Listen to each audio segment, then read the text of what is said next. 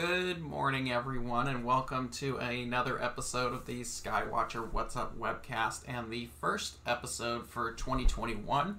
I hope you all had a relaxing holiday season and were able to, you know, hang around the house like we've always been doing. Um, but uh, thanks for joining us uh, again for a brand new year, and we've got a lot of cool stuff planned for twenty twenty-one and all kinds of different episodes coming up. So uh, we definitely appreciate you jumping in with us last year, and now we're going to continue on uh, for twenty twenty-one. Um, yep, I got rid of some of the hair as well. I got tired of it being in my face uh, for a long time. And actually, if you look right there, this little notch there, that's not a scar. I was working on a mount, my hair got stuck in the gears, and it ripped it out of my scalp, so off went the hair. So, uh, note to self. So, anyway, getting started with uh, today's topic. It's January, and of course, the first episode that we do for every month now is What's Up for the Month. Um, and this will kind of show you some of the cool objects that are out and visible for this month and what you can see in your telescope, and give you some ideas to do some viewing and imaging and tips for those particular objects as well. So uh, let's get started. And of course, um, on top of that, if you enjoy this webcast and you want to keep up with any of the future uh, content that we're coming out with, because we're starting to post some of the twenty twenty-one schedule Uh, moving forward, you're gonna want to be subscribed to the channel, because you'll be able to see that uh, when they get posted. You'll see what's coming up. So if you like what we're doing here and you want to be a part of it, go ahead and subscribe to the channel. It helps us grow, and of course keeps you up to date with what's going on. So uh, that is the Skywatcher U S A YouTube channel. Um, if you have any questions or comments or anything related to the webcast, you can also email us at support at skywatcher u s a dot com and title your email What's Up, um, and just tell us what you're looking to see and what we should cover. So, um, we had a lot of cool stuff in twenty twenty-one, and now we're kind of segueing into a brand new year, and there's a collection of cool stuff, but January's not really got a lot going in for it, but there's a couple cool things to check out at the moment. Um, both for photography and imaging. But first off, we're going to start with, of course, the moon, being that it is the brightest and easiest thing to see in the nighttime sky. Um, if you got a telescope for the holidays um, and you want to get out and start viewing uh, the moon, I'm sorry, the moon um, is a great object to get started with, but it's not currently visible in the evening. So new moon for January, where there is no moon in the sky, that's the darkest part of the month, is January thirteenth, which is like right in the middle of next week. So the, we actually have two pretty good weekends uh, to catch uh, some dark skies. So this weekend, the ninth and the tenth of January, is going to be the darkest uh, weekend for the month. Uh, we do have a crescent moon, but it is rising in the early morning, so uh, for the majority of the night, um, it is going to be dark. So if you're getting out to dark skies, cold skies, um, being that's in the middle of winter, um, this is the weekend to get out. Now, if you can't make this weekend, we do have next weekend, which is the fifteenth and sixteenth. And with that, uh, we have a small crescent uh, that's visible in the early evening, but as Uh, the night progresses, that moon is going to dissipate and give way to nice dark skies. So there's kind of two opportune weekends uh, to get out this month and really um, really get that going. Oh, I'm sorry, my face is in the way. My apologies. Normally it's on the other side. Here, let me transition this. Shrink it real quick. Sorry about that, guys. There we go. That should be better. Normally it's on the right side. I'm not sure why it's over there on the left. Anyway, um, just a recap since I was covering it up. Uh, new moon for this week, or this month, is January thirteenth. Uh, the dark darkest uh, weekend of the month is the ninth and tenth, so this weekend. And then, of course, uh, the following weekend, uh, the fifteenth and sixteenth, we have a crescent. um, in the early evening, which will give way to dark skies. So there are two optimal weekends to get out this month to those dark sky sites if you're looking to catch an awesome image or just do some observing with friends. I know I've got a big chat going on with my friends right now on my phone uh, about who's going out to what site this weekend. So uh, this is uh, the dark weekend of the month. Now, with that, if you just got your telescope and you want to start, I know there's a lot of people that have questions. They're getting started in astronomy because they got their first telescope over the holidays. Um, the full moon, uh, apologies on that real quick. Um, on here, I think that's right. Let me double check something. Full moon.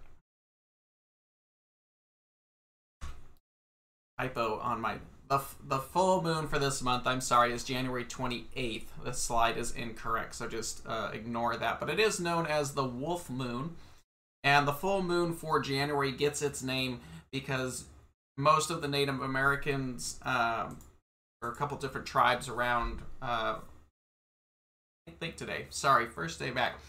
Um, built the folklore around this moon because a lot of times deep in the winter they would hear the wolves howling at the moon uh, at this time because they were either hungry or there wasn't much to, for them to feed on at this time of year. So that's where it gets its name. Uh, that is the January full moon, which is on January twenty-eighth, not the thirteenth. So ignore what I've got up on the slide right there. That was supposed to be changed and I missed it, so I apologize. Um, so January twenty-eighth is the full moon. It is the Wolf Moon is the name that it has, but some other names that you'll probably see are the Cold Moon and the Freeze Up Moon.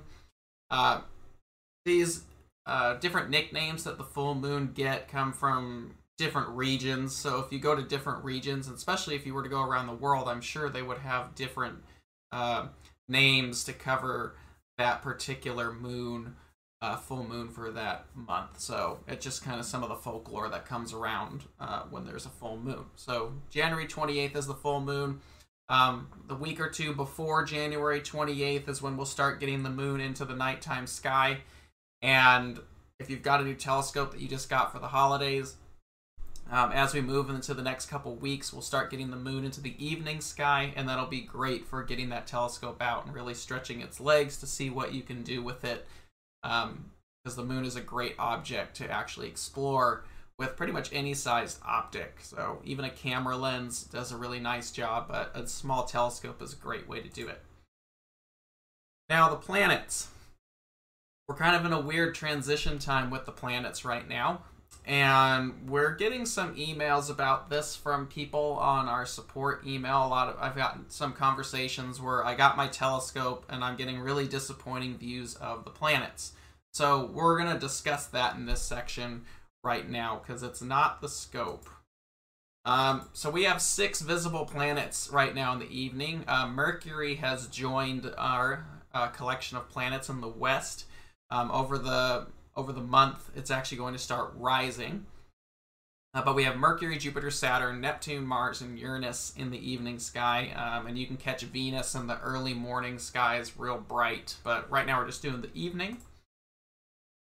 So Mercury um, is a little bit of a tough object to see. Um, for the record, real quick, this is the best shot of Mercury I had. This was from the Mercury transit last...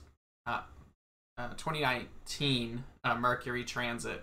Um, so that's that's the only image I had of Mercury for this. Um, and if you're ever looking at the sun, make sure you're using the right filters, by the way. Uh, Mercury is really tough. Mercury is small. It's generally near the sun. Um, it's never really in an optimal viewing spot in the evening. Um, I find the best time to actually view Mercury is during the day when it's straight overhead. And that can be a little bit of a challenge because you have to make sure you know where you're pointing or that your go-to system is accurate because um, it's normally not too far from the sun. It does get far enough away to where it's not dangerously near the sun. And a lot of times it's actually far enough away to where you can safely view it during the day, but it's so small that it's challenging to find without the aid of electronic pointing assistance. So I find the best time to view Mercury is during the day when it's nice and high overhead. Uh, you can see Mercury in pretty much any sized optic, but if you want to start getting some nice, uh, there's not really any detail to see, but you can see the phases of Mercury just like Venus or the Moon. Um, any object within Earth's orbit, Venus and Mercury, uh, allow you to see phases just like the Moon. So you can get out and see Mercury when it has like a crescent or Venus when it has a crescent, um, but not sure what phase Mercury's in right now as it's rising in the evening sky, but it's rising in the west, and over the, the next few weeks it's going to get higher and higher and higher and become easier to see um, just after sunset. So keep an eye on that. If you've got uh, an app on your phone, you can see where Mercury's going to be and how to find it and catch it there. But that's kind of a cool one to see. You can... Uh, you know, you can catch it in a four inch telescope, but a little bit bigger will help with that resolution and magnifying the whatever phase it's in right now. Um, it's you have to check on that. I think because it is moving away and higher up in its uh, position in the sky, it's not going to be a crescent. It's going to be more illuminated, so it's going to look more like a ball. Um, and as it gets towards the sun, it generally turns more into a crescent. But something to check out. It's a fun planet uh, to... it on there. If you're new to astronomy or you're trying to tick off all the planets on your checklist, um, this is a good time to get Mercury. So Mercury is now in the evening sky, and it's a fun one to catch. It will be easier as we progress into the, the month a little bit more. Of course, right now we still have Jupiter in the evening sky, not much longer. Um, It looks fine in any size telescope. Uh, the Galilean moons can easily be seen. You have a very limited window on when you can actually see the planet, though. It's, it only is up for about an hour after sunset, so um, it's really not in a good spot to get the best views of it. But if you want to see it, you've got a clear horizon to the west. Uh, you can still catch it, but it is very low, um, way down in the western horizon Um, area. Now, because we just had the conjunction of Jupiter and Saturn last month, the two are still, they're not really close together, but they're close enough in the same position of the sky that both of them are really kind of down in the soup of the western sky. They're setting, it's the end of the season. Um, you could probably still get an okay view of it. Uh, you can probably still get some of the rings, um, but it's going to be far from optimal. Now, like I said earlier, I've had a lot of people emailing, calling in, saying, I just got my telescope, or I have this telescope, and I'm trying to look at the planets, and none of them are looking good. The reason is, for Jupiter and Saturn, they're really low. And generally, for some of you, this is probably a review, but when you're observing planets, you want them to be high up in the sky. You want them to be where the seeing is stable. When planets or any object starts to get lower and lower to the horizon, if you imagine the atmosphere is curved, when you're looking up, you're not looking through as much atmosphere as you are out. You're looking through this whole curve of the atmosphere when you're looking out towards the horizon. And because you have all that air and the heat from the day and particles and all this stuff that's basically going to diffuse the light, you're not getting a good view. It doesn't matter what telescope you use, it's just not in a good position. So a lot of times right now when I'm hearing people say, I can't get a good view of the planets, it's because the conditions that you're viewing those planets in are not good to support what you're trying to do. And especially if you're a beginner, you're throwing a lot of magnification on that. You're, you're amplifying that even more. So if you're trying to view Jupiter and Saturn right now and you're disappointed with the view, I'm nearly ninety-nine percent sure it's not the telescope that you're using. It has everything to do with the environment at the moment for observing those planets. And you're just going to unfortunately have to wait um, probably a couple months for those planets to kind of rope back around the sun and get high enough up into the morning sky to where they'll be high enough for you to go view Um, all that. So definitely that's what's going on with those two planets um, at the moment. Now, Neptune is still in the nighttime sky. You can catch it um, until around nine p m It's kind of a fun one because it's more of a challenging planet to see.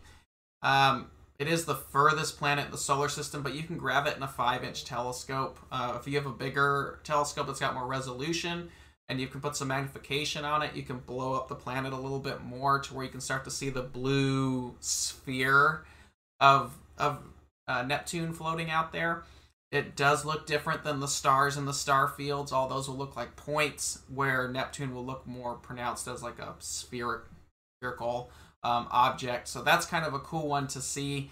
Um, if you want to get out, if you've got a telescope for the holidays, finding or viewing Neptune is a good way to kind of stretch its legs. It's in a good position in the sky right now for the early evening, um, but it does start to get low and lose it by just at around nine p m So you've got probably two to three hour window of nice viewing for uh, Neptune right now. So Neptune's a great planet to get out and view right now as well. Um, you do need a five inch telescope, one hundred thirty millimeter aperture or bigger to really start digging into what you need. Um, but if you got a bigger telescope, it's It's a nice one to hunt down, and it's another one that you can kind of check off the list of planets seeing uh, to observe right now. Mars is another planet that's in a actually great position right now. It is practically overhead at zenith after sunset. It is bright. It's it's easy to find because it's that nice red color. Um, but it is moving away from us. We had opposition of Mars uh, back in the fall of twenty twenty. So it's been moving away from us. And with enough magnification and a big enough telescope, you can still resolve some nice detail on it. Um, I say eighty millimeter on here. It's probably still possible to get a nice little image of it. Um, but if you want to get a better, more pronounced image of it, you're probably looking at something like one hundred fifty or bigger, or six inch is what that equates to, telescope for Mars.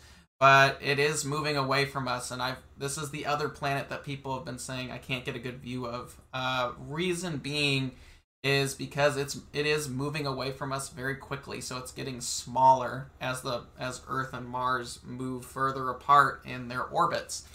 Um, like I said, the best time to view this was in the fall of last year, and that's pretty much done. So you can get what you can from Mars right now, but we're going to have to wait and basically until next year to get a good view of Mars at the moment. So that's about it uh, for Mars. So if if you want to catch Mars, you can still get a nice view of it, but do remember that it is moving away Um, from us, so you should go into observing that planet with the expectation that it's not going to be optimal um, as far as positioning goes between the two, between Earth and Mars. Um, it is in a perfect position to view because it's nice and high, but unfortunately it's further out. So you can still get a nice view. You might be able to get some of the darker details if you've got a large enough telescope and enough magnification, but you're gonna have to play with it. Um, it's been a little bit since I've observed it personally, so I'm not sure what the view is looking like right now, but I found when it was optimal, about two hundred X, you can get some nice uh, images of the planet. You can probably still get some nice dark detail on it, but it's it's it is moving away with, from us, so it's getting smaller. And it's good to about uh, midnight, and then you then we lose it. So we are leaving the planet season um, at the moment because all the major planets are either not optimal or we're losing them uh, in the night sky. Now to wrap up, the for the sixth planet in the evening sky right now is the planet Uranus. It's actually not far from Mars right now. It's nice and high after sunset. You can see it in an eighty millimeter or a three inch telescope. It is much easier to see than Neptune, even though it is still fairly far. It doesn't take a lot to actually notice that it is spherical. Um, Uranus, I think, is really neat uh, because, because it is one of those distant planets. It's not the major naked eye planets. It's it's cool to be able to see that it does look like a planet, even in a small telescope, for how far away it actually is. So definitely a fun one to get out if you haven't seen it. It's kind of a fun one if you've already seen it too, because you can just stop by and see how what's going on. But it's, if you're out in the backyard, it's a great little uh, target to hunt down. And then again, you can just check that off the list of uh, the planets, for observing the planets. So um, right off the bat, you could nail out six planets if you're new to astronomy, and so you viewed all of them. It just, you might not get what you're looking for. On Jupiter and Saturn, you're going to have to wait probably until they are rising earlier in the evening and the next earlier in the morning in the next couple months, or wait till summer of next of this year um, when they come back into the evening sky. So that's where we're at with that. Now there's there are a couple of cool events with the planets that are coming up right now. On January tenth, so Sunday night is January tenth. We have another conjunction, essentially, is what it is. We have Jupiter, Saturn, and Mercury that are going to make this triangle of planets um, on Sunday. Now, you're going to need a very clear western horizon, because it's a very limited window on when you're going to be able to catch the three together. Um, it's it's going to be limited because of where it's positioned at. So we'll see who can get shots of it. Um, But that's going to be something cool to see. Uh, I know the, because of how low it is, the planets themselves aren't going to look amazing. It's, if you're using a big telescope to see them. But if you've got like a telephoto lens or some binoculars and you want to see the planetary triangle, um, Sunday night, January tenth, just after sunset, look to the west. Uh, you're probably going to want to see, you'll probably find Jupiter first because it will be the brightest. But when you put some uh, aperture on it, either with some binoculars or a camera lens or a telescope, you should be able to resolve Saturn and Mercury to some extent um, there. So that'll at least be kind of a cool uh, shot to be able to get at that point. Moved around here. This was supposed to be in front. Um, another cool event that's coming up, this one is better positioned. Uh, this is January twentieth. We have... I am, my PowerPoint is all messed up this morning. I'm sorry. Um, let me just get rid of this. There we go. That's better. Uh, we have a conjunction, or as close as they're going to get, uh, between Mars and Uranus. Uh, this is January twentieth. Uh, this is a nine hundred millimeter telescope um, with a thirty-one millimeter eighty-two degree field of view eyepiece. So it will fit in the field of view of a lower power eyepiece at a nine hundred millimeter focal length. Uh, you could probably add a little bit more magnification to blow them out a little bit more. But Mars and Uranus will be able to fit in the same field of view. And you should be able to notice that they are both planets with just some basic magnification. Um, but you'll have to see what you can get. But that'll be kind of a cool uh, thing to see. You will need a telescope to catch this uh, conjunction. Uh, Mars will obviously be naked eye. Uranus, Uranus technically is naked eye visible, but you need to be in very dark skies to see it. Um, and it just looks like a little dot. So if you've got a telescope, you should be able to catch this uh, pairing on January twentieth um, as well. So some cool uh, collections of planets while we still have a lot of them visible in the evening. So something cool to check out and see. Now, the sun. The sun has been going off and really ramping up, and unfortunately at the moment, there's not much to see. Now, I haven't checked today. Um, let me check real quick while we're on here what's going on on the sun this morning. Um, if you have a, a solar telescope, like a hydrogen alpha telescope, and you want to see what's going on, um, I like to go to this website. Um, if you just go to Google and you type in Gong, G O N G, Uh, H alpha, and just Google search that, this will come up. These are all fairly, uh, it'll actually tell you the time that these updated. Um, but this is kind of the current uh, view of the sun and hydrogen alpha. So uh, this is how I check if it's, you know, if there's something fun to go out and see. So right now there's not much in the way of sunspots. up on the sun right now, but there's still been some good prominences and there's been some good filaments. Like, let's look right now. Um, so there's a nice prominence right there. There's a couple little filaments there. So there's some stuff that's visible um, to see, but you are going to need a hydrogen alpha telescope. But the sun is very dynamic, so it is something that you're going to want to check out um, if you have a telescope, a hydrogen alpha filter or hydrogen alpha telescope. Now, just keep an eye on it because the sun is a constantly changing object. So just because there's nothing happening right now um, doesn't mean it's not worth uh, checking out right now. Now, I know there's a comment asking how far Mars and Uranus are going to be apart from one another on the twentieth. I'm checking that really quickly. Bear with me. I'll get you that.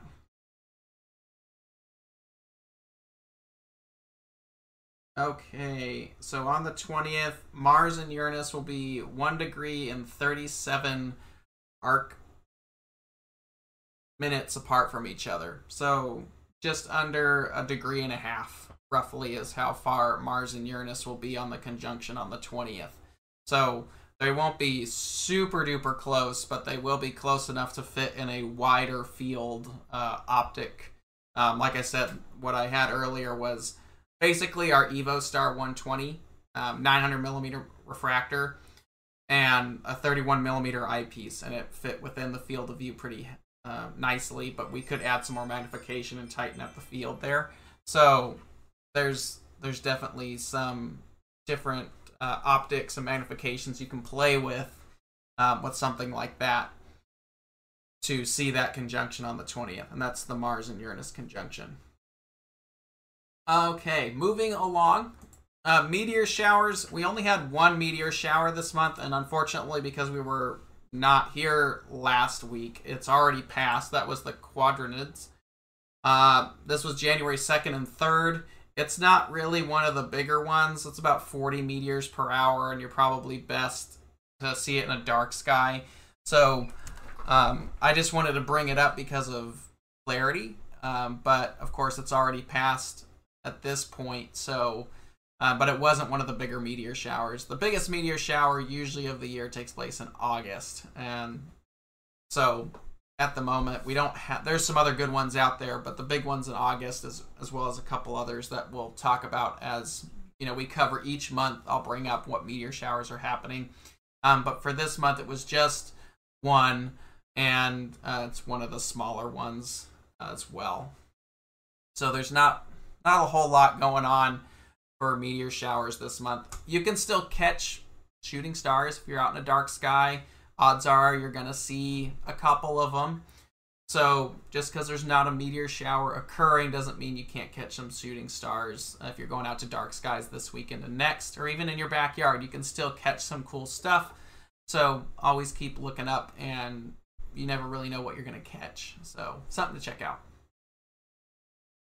Alright, deep sky targets. Um, we're in the middle of winter right now, and there is a lot of the real classic targets uh, visible right now for viewing and astrophotography. So, of course, one of the major ones right now is the Pleiades, M forty-five. And I left a lot of these in from last month's overview because they are really popular, but we also have a lot of beginners Um, that just got their first telescope. So I wanted to mix some of the easy stuff with a couple of harder things in here too. Um, so if you just got your first telescope, or you've been doing this for years like myself, M forty-five or the Pleiades cluster in Taurus is just one of those old friends that you want to check out every time they come back around uh, in the wintertime. Uh, Pleiades is really high after sunset. It's, it's not quite at zenith, but it's up there. You can get a really good view of it as soon as it gets dark. And the cool thing about the Pleiades is you can see it naked eye from most backyards. It's not a hard object to find, and it looks good in really any size telescope, especially wide field binoculars or like a four inch refractor, or let's say you got like a six or eight inch Dobsonian. Will look good in all of those. It's a fun target to start digging into the deep sky uh, targets for this time of year. That's the great thing about winter in the northern hemisphere, is a lot of people get their first telescope for the holidays. And right after that, you have a beautiful collection of really bright, easy targets to start observing with that telescope as soon as you get it together. The Pleiades is one of those. It's also very photogenic, so if you're trying to take some pictures, maybe you got a star adventure and you want to bust out a two hundred millimeter telephoto, it's a great object to see. It's really easy and really forgiving um, to view and photograph. And of course, if you get to darker skies, you can get some of the nebulosity that comes from the cluster a lot easier. It's got this beautiful blue sapphire look to it because of the stars that illuminate that reflection nebula in there. Uh, but the Pleiades is a really fun object to see. I never really get tired of it either. And the darker the skies you're at, the more stunning it gets because of just all the faint stars that reside in there. But it is a very cool object to see. Very easy to see. Pair of binoculars works great. Small telescopes are great. Um, you really want something that's wider um, to catch all of them in there, but it's a, a great object to get started. Um, it's a fun one if you've been doing this for a long time, and it's it's great for imaging uh, as well. If you are trying to image it from in town, you probably want to use like a light pollution, like something like an L Pro filter, um, because it is a It's an open cluster of stars, and there's a the blue nebula in there, which is a reflection nebula. Um, those don't react to any of the nebula filters. It's a reflection nebula, doesn't emit its own light, so there's no light you can isolate with a filter to really catch it. So that's something that you want to remember if you're just starting astrophotography, that the only filters that are going to work with this are light pollution, red, green, and blue. Um, there's no narrow band option for this target. You just got to hit it when the moon is down, um, and use a light pollution filter if you're in town, or just put some time on it with your, your one-shot color or monochrome camera with red, green, blue filters to make a color image from a darker sky. So um, that is M forty-five, the Pleiades cluster, or the Seven Sisters, as it's affectionately known as well. Now, another favorite right now is the Rosette Nebula. And the Rosette is in a position right now. It's it's in a constellation Monoceros, which is kind of between Orion and Gemini. And what's cool about this object is it does react to narrowband filters really well. Um, it's rising just after sunset. This is a object that you really need dark skies to see it visually. Um, if you're trying to view it visually, you probably want like a one hundred millimeter wide field of view scope. Um, H beta will probably bring out certain portions of it because it is a heavily based hydrogen region. Um, a U H C filter would work, or an O three filter. Um, so all three of the popular filters will work. If you're out viewing and you have all three, switch them out, see what it looks like. It's really cool to actually play with filters um, and see what exactly they do to each object. There's a lot of people that have an H beta filter and they're just like, oh, it's just for the horse head. No, it's not. Um, it's effective for the horse head, but it's, it's a very cool filter to try on other objects as well. So go ahead and experiment if you've got the filters and see what it does to each nebula. But the Rosette Nebula is a phenomenal target right now. If you're doing astrophotography, the nice thing about the Rosette from the position right now is once it gets dark, it's kind of high enough to start photographing. And you can pretty much go almost all night on this object at the moment. So if you need a lot of time on it uh, over the next week or so, is going to be a really good time to hit it, because it's going to be uh, very little moon in the sky, and you can pretty much sit on it all night as it, you know, crosses the sky.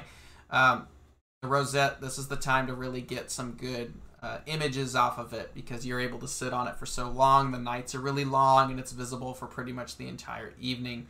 You're going to need a huge field of view to catch it, though. Um, the Telescope, the image right here was taken with an Esprit one hundred, native focal length five hundred fifty millimeter with a full frame camera. Um, so it's a really large field of view that you're going to need for this. Um, I'd probably say big chips, big sensors, you know, crop sensor, four thirds, but something probably five hundred millimeters and shorter at the moment is what you're going to need to get the whole field of view. Now the Rosette's kind of neat because you have this particular region right here, the main region, but there's actually like a tail of hydrogen that follows it. So if you want to get that whole field of view, a camera lens almost is what you're going to need, or these facile refractors that are coming out um, to get that trail of hydrogen that uh, comes off of that uh, nebula there. But the Rosette is very, very cool um, if, uh, for imaging. It's a great target. Um, the nice thing about it is because it is an emission nebula, where it emits its own light, it reacts really well to those narrowband filters. So what you see here, this is taken from a back my backyard um, with a hydrogen alpha filter. Um, so a hydrogen alpha filter is very effective if you can't get to dark skies, if you want to do some of those bicolor or Hubble palette images with narrowband filters. The Rosette reacts really well to those filters. So get out and take a view of it, or um, try to capture it, because now is the optimal time to really catch the Rosette Nebula um, at the moment. Now, not far from the Rosette, actually kind of next to our neighbors, is the Cone Nebula, which is N G C twenty-two sixty-four. Um, this is kind of a, this is in the constellation of Monoceros, but it's right at the foot of Gemini. Um, it's not too hard to capture. And this is very similar to the Rosette. It's rising just after the sun goes down. So if you're into imaging, you can pretty much hammer this target all night and get a really good uh, data set on it because of how long you can uh, photograph this, this region. Uh, it's visible from dark skies. You're going to need some aperture on it. Again, try with the H beta U H C filters. Uh, O three can also help Um, with that, but experiment with it. It's gonna be faint. It's it it's called the Christmas tree uh, cluster as well. There's a lot of stars in this region, so if you're doing it visually, you're probably gonna notice there's gonna be a ton of stars in the region, but you should be able to pick out some of the brighter nebulosity visually.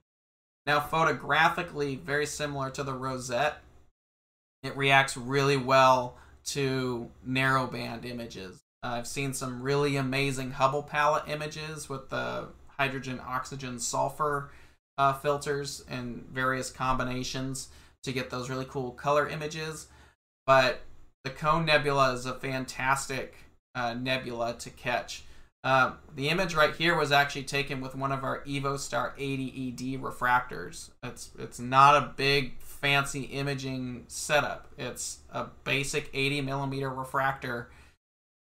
Can get a really nice image with this. This is a hydrogen alpha filter, of course, but you can see how much detail's in there. It's a really cool object right now to image. And like I said before, the nice thing about it is because of where it's positioned and how long the nights are right now, you can get a lot of time on this object in one evening, especially over the next week or two when the moon isn't really uh, obtrusive in the, the nighttime sky. And if you are imaging in town, it reacts really well to those narrowband filters because it is also an emission nebula. So, very cool target to see. Um, definitely try viewing if you're going to a dark sky site. It's kind of a fun challenge target, but for photography, it works really, really well um, for a lot of uh, imaging um, projects. So, give that a go. Highly recommend it. Doesn't take much to do it. Um, real basic telescopes, wide field refractors, camera lenses. This is a great region to go after right now. Now, if you're looking for galaxies, we still have the Triangulum Galaxy up right now, M thirty-three. It's visible high overhead. And this one's a little tough in town. Uh, you really want darker skies for this uh, galaxy because it's very low surface brightness. But it's a fun one. It's not far from M thirty-one, the Andromeda Galaxy. Um, take out your phone or your sky map and go check that out. But M thirty-three, if you're looking for some kind of galaxy um, right now, uh, this would be one of them to check out. Of course, you have Andromeda up as well. But that's kind of a given and real popular for people to see right now. So um, if you're looking for galaxies, there's not a lot of big galaxies up uh, right now. You have Andromeda, you have M thirty-three, N G C eight ninety-one. There's a couple good galaxies up right now. Um, but the winter time is really dominated by clusters and nebula, big wide field nebulas. Um, if you're into galaxies, spring is not far away, and that's where the whole night sky is littered with really tiny little galaxies to photograph. But if you're into wide field stuff, now is the time to bust that stuff out, because there's all kinds of hydrogen regions and really large nebulas that are visible in the sky right now. Speaking of Andromeda, Andromeda is a very cool galaxy to see. It's easy to photograph. It's nice and high in the nighttime sky right now. Um, we are going to start, it's going to start setting earlier and earlier because it's more of a fall object. So it's, it is very high, just past zenith right now, um, as we get into this uh, later in the evenings, but it's going to start setting earlier and earlier as the month goes on as well. A lot of people look at Andromeda as a whole thing, they shoot it, and they're on to the next target. The really cool thing about Andromeda, though, is if you can see on the screen there, there's all these little numbers over my image here. Those are all globular clusters. Um, Andromeda has a wide collection of globular clusters. Actually, um, of course, it's in the constellation of Andromeda. I'm sure you figured that out. But there's five hundred nine globular clusters in the galaxy itself. Um, not all of them are visible. They are very challenging. So if you're looking for something off the beaten path that's really a challenge and you're going to dark skies with a ten inch telescope or bigger, uh, try looking for some of these. The brightest one is called G one or Mayol two. Uh, that is the brightest of all of the clusters. There's a handful of other ones um, as well. Um, let me see if I can find this real quick. If you don't know what you're looking for, uh, you can go to Atlas, Google Atlas of Andromeda. It's actually a book, but the book's really hard to find. Um, but you can get all the, the P D Fs of the charts um, online. So this is kind of a, a cool thing if you want to start hunting down globulars in the Andromeda Galaxy. It is possible um, with doing it for some amateur equipment. Now, as you get to the smaller ones, it's going to get progressively more difficult. But some of the, the major ones like G one and um, some of the other ones are easily visible in like a ten, eleven or larger inch telescope. So something off the beaten path, a little bit more of a challenge, but that's the Atlas of Andromeda and the globular clusters inside Andromeda. Um, kind of a fun thing to do if you're going to be sitting on this for a while, taking pictures. You can go through like I've done here and kind of map out some of those clusters, but it these don't come up in conversation too often. So if you kind of want to impress your friends and check some stuff out that's inside the galaxy itself, Uh, check out the Andromeda cluster globular clusters. So definitely definitely worth it if you're hardcore into deep sky, especially if you're into viewing. They're actually easier to view personally if you've got a bigger access to a bigger telescope, especially if you're a big daub or have a friend who's got a big daub. Um, have them track down some of these clusters and take a look at them. It's kind of neat to look at a cluster that's inside another galaxy. All right. Okay. So it's winter time, and I couldn't skip over probably, actually, factually, the most photographed object in the nighttime sky, which is the Orion Nebula. Everyone shoots this, as you should. It's big, it's easy, it's colorful, and you can learn a lot about uh, viewing and astrophotography off this object. Um, you can easily catch it in light-polluted skies. Even a camera phone nowadays will get you a nice uh, basic picture of it. A D S L R works really well, and pretty much any camera on the market will get you some good shots out of it.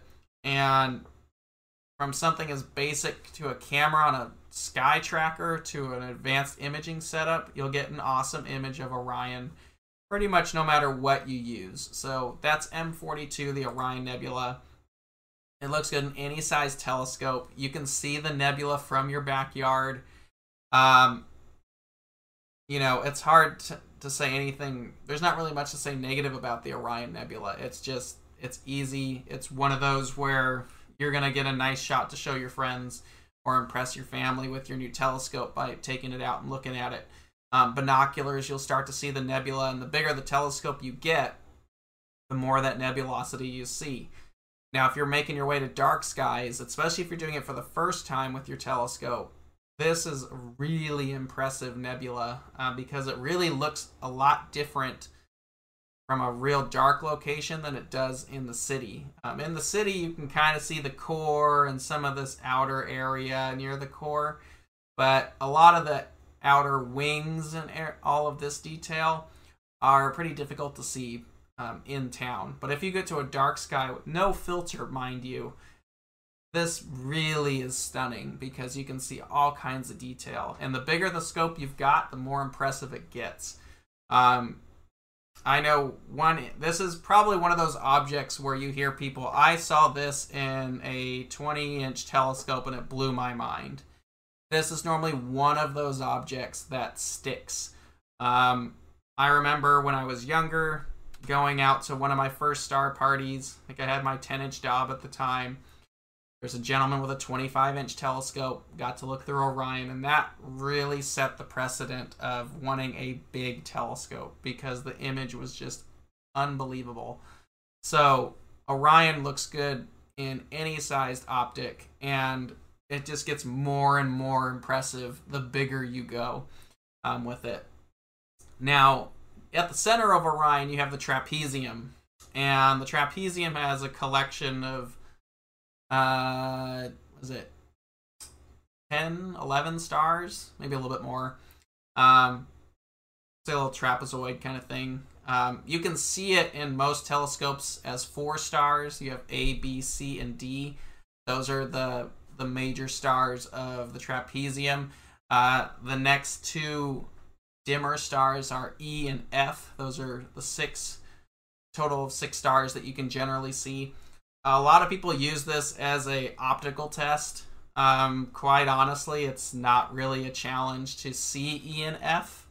Um, okay, seeing in a four inch refractor with some basic magnification will bring those out. So, um, but E and F, uh, if you're looking for a little bit more of a beginner challenge, the E and F stars um, are fun to see. But if you have a six inch telescope, you'll catch them on a decent night. Every night for the most part. Um, the challenging ones are the ones after that. Um, so you have A, B, C, D, E and F, H, I, and I think it goes down to J.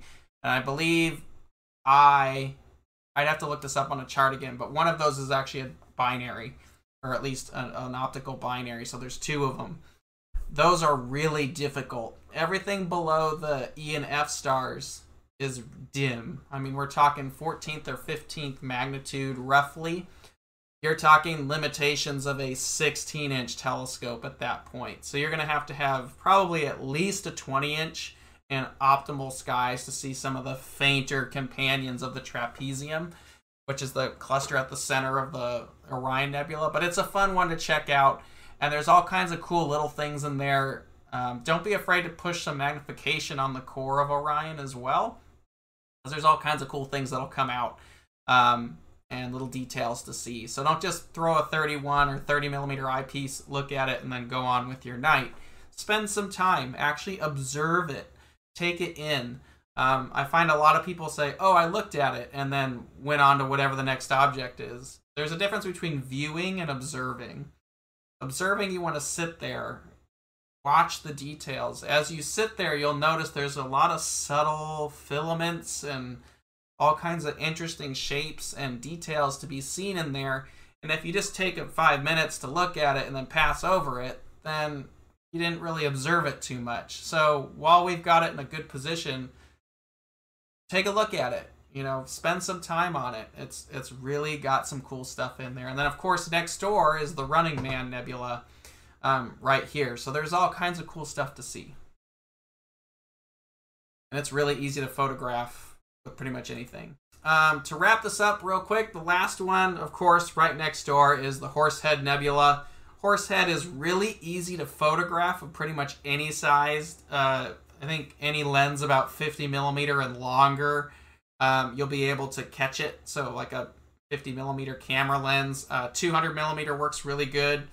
Um, but visually, if you're trying to see the Horsehead, it is a challenge. It's like a black thumbprint on black tablecloth.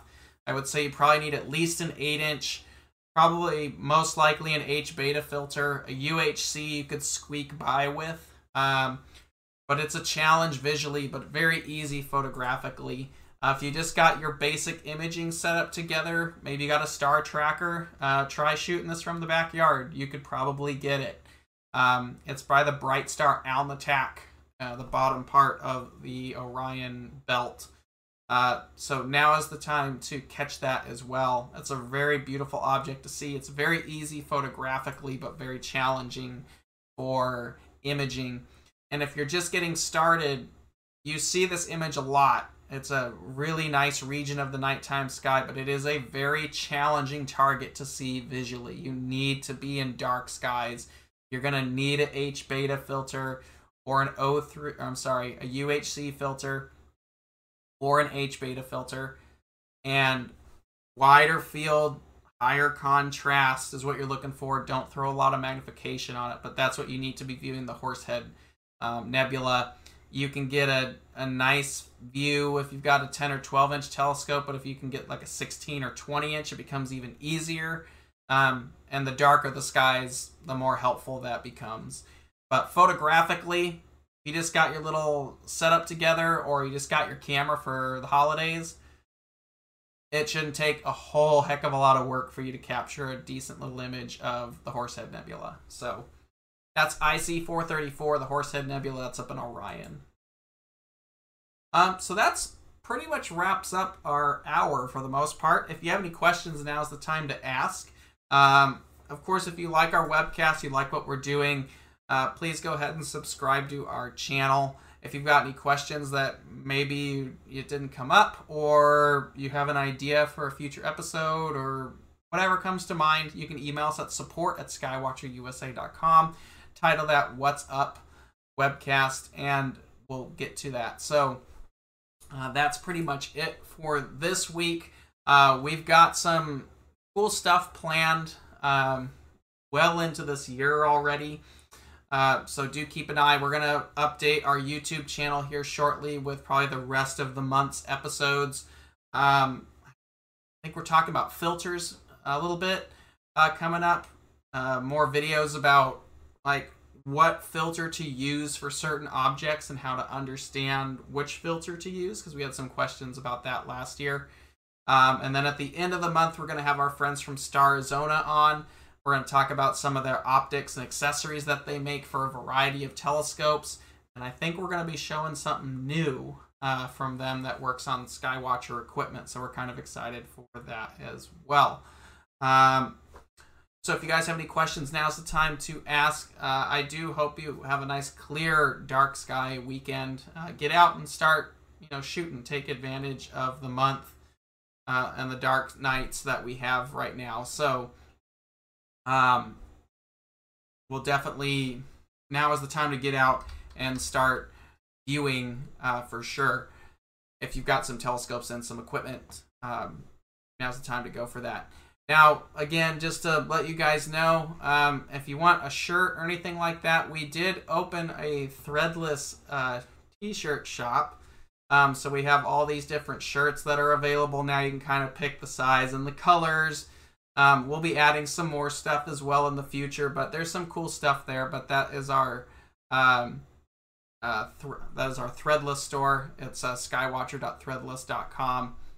Um, so check check that out. So uh, Starizona is the last Friday of this month. That would be the twenty-ninth, uh, January twenty-ninth. We're gonna have uh, Steve Koenig and Scott Tucker Uh, of Starizona. They're going to be on with us on uh, January twenty-ninth, talking about some of their accessories that they make, uh, for a variety of scopes, and I think we're announcing a new uh, product that they're coming out with that works with Skywatcher telescopes. So we'll be we'll be doing something fun with them at the end of this month as well. So definitely keep an eye out for that. Um, I don't see too many questions out there. Um, so I do appreciate all of you for being with us for our first episode back. Uh, we please join us. This takes place every Friday, ten A M Pacific time. Uh, again, every Friday, unless there's a holiday or something like that. And we definitely enjoy you being here. It's fun hanging out with you guys on Friday.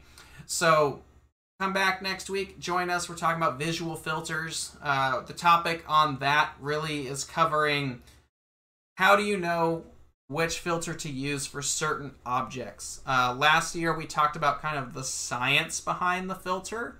Uh, this time we're going to be talking about how to basically apply that and know what objects, what filters are ideal for, because we had some people asking for that uh, last year. So uh, I think that pretty much wraps it up. Thank you very much for watching. I hope you have a safe, dark weekend, and uh, go out, get those cameras out, get those eyepieces and telescopes out. Hopefully you've got good weather. Uh, don't freeze. Uh, dress warmly if you can. Uh, but thank you for spending your Friday morning with us. Uh, clear skies, and I hope to see you guys all next week. Take care, guys.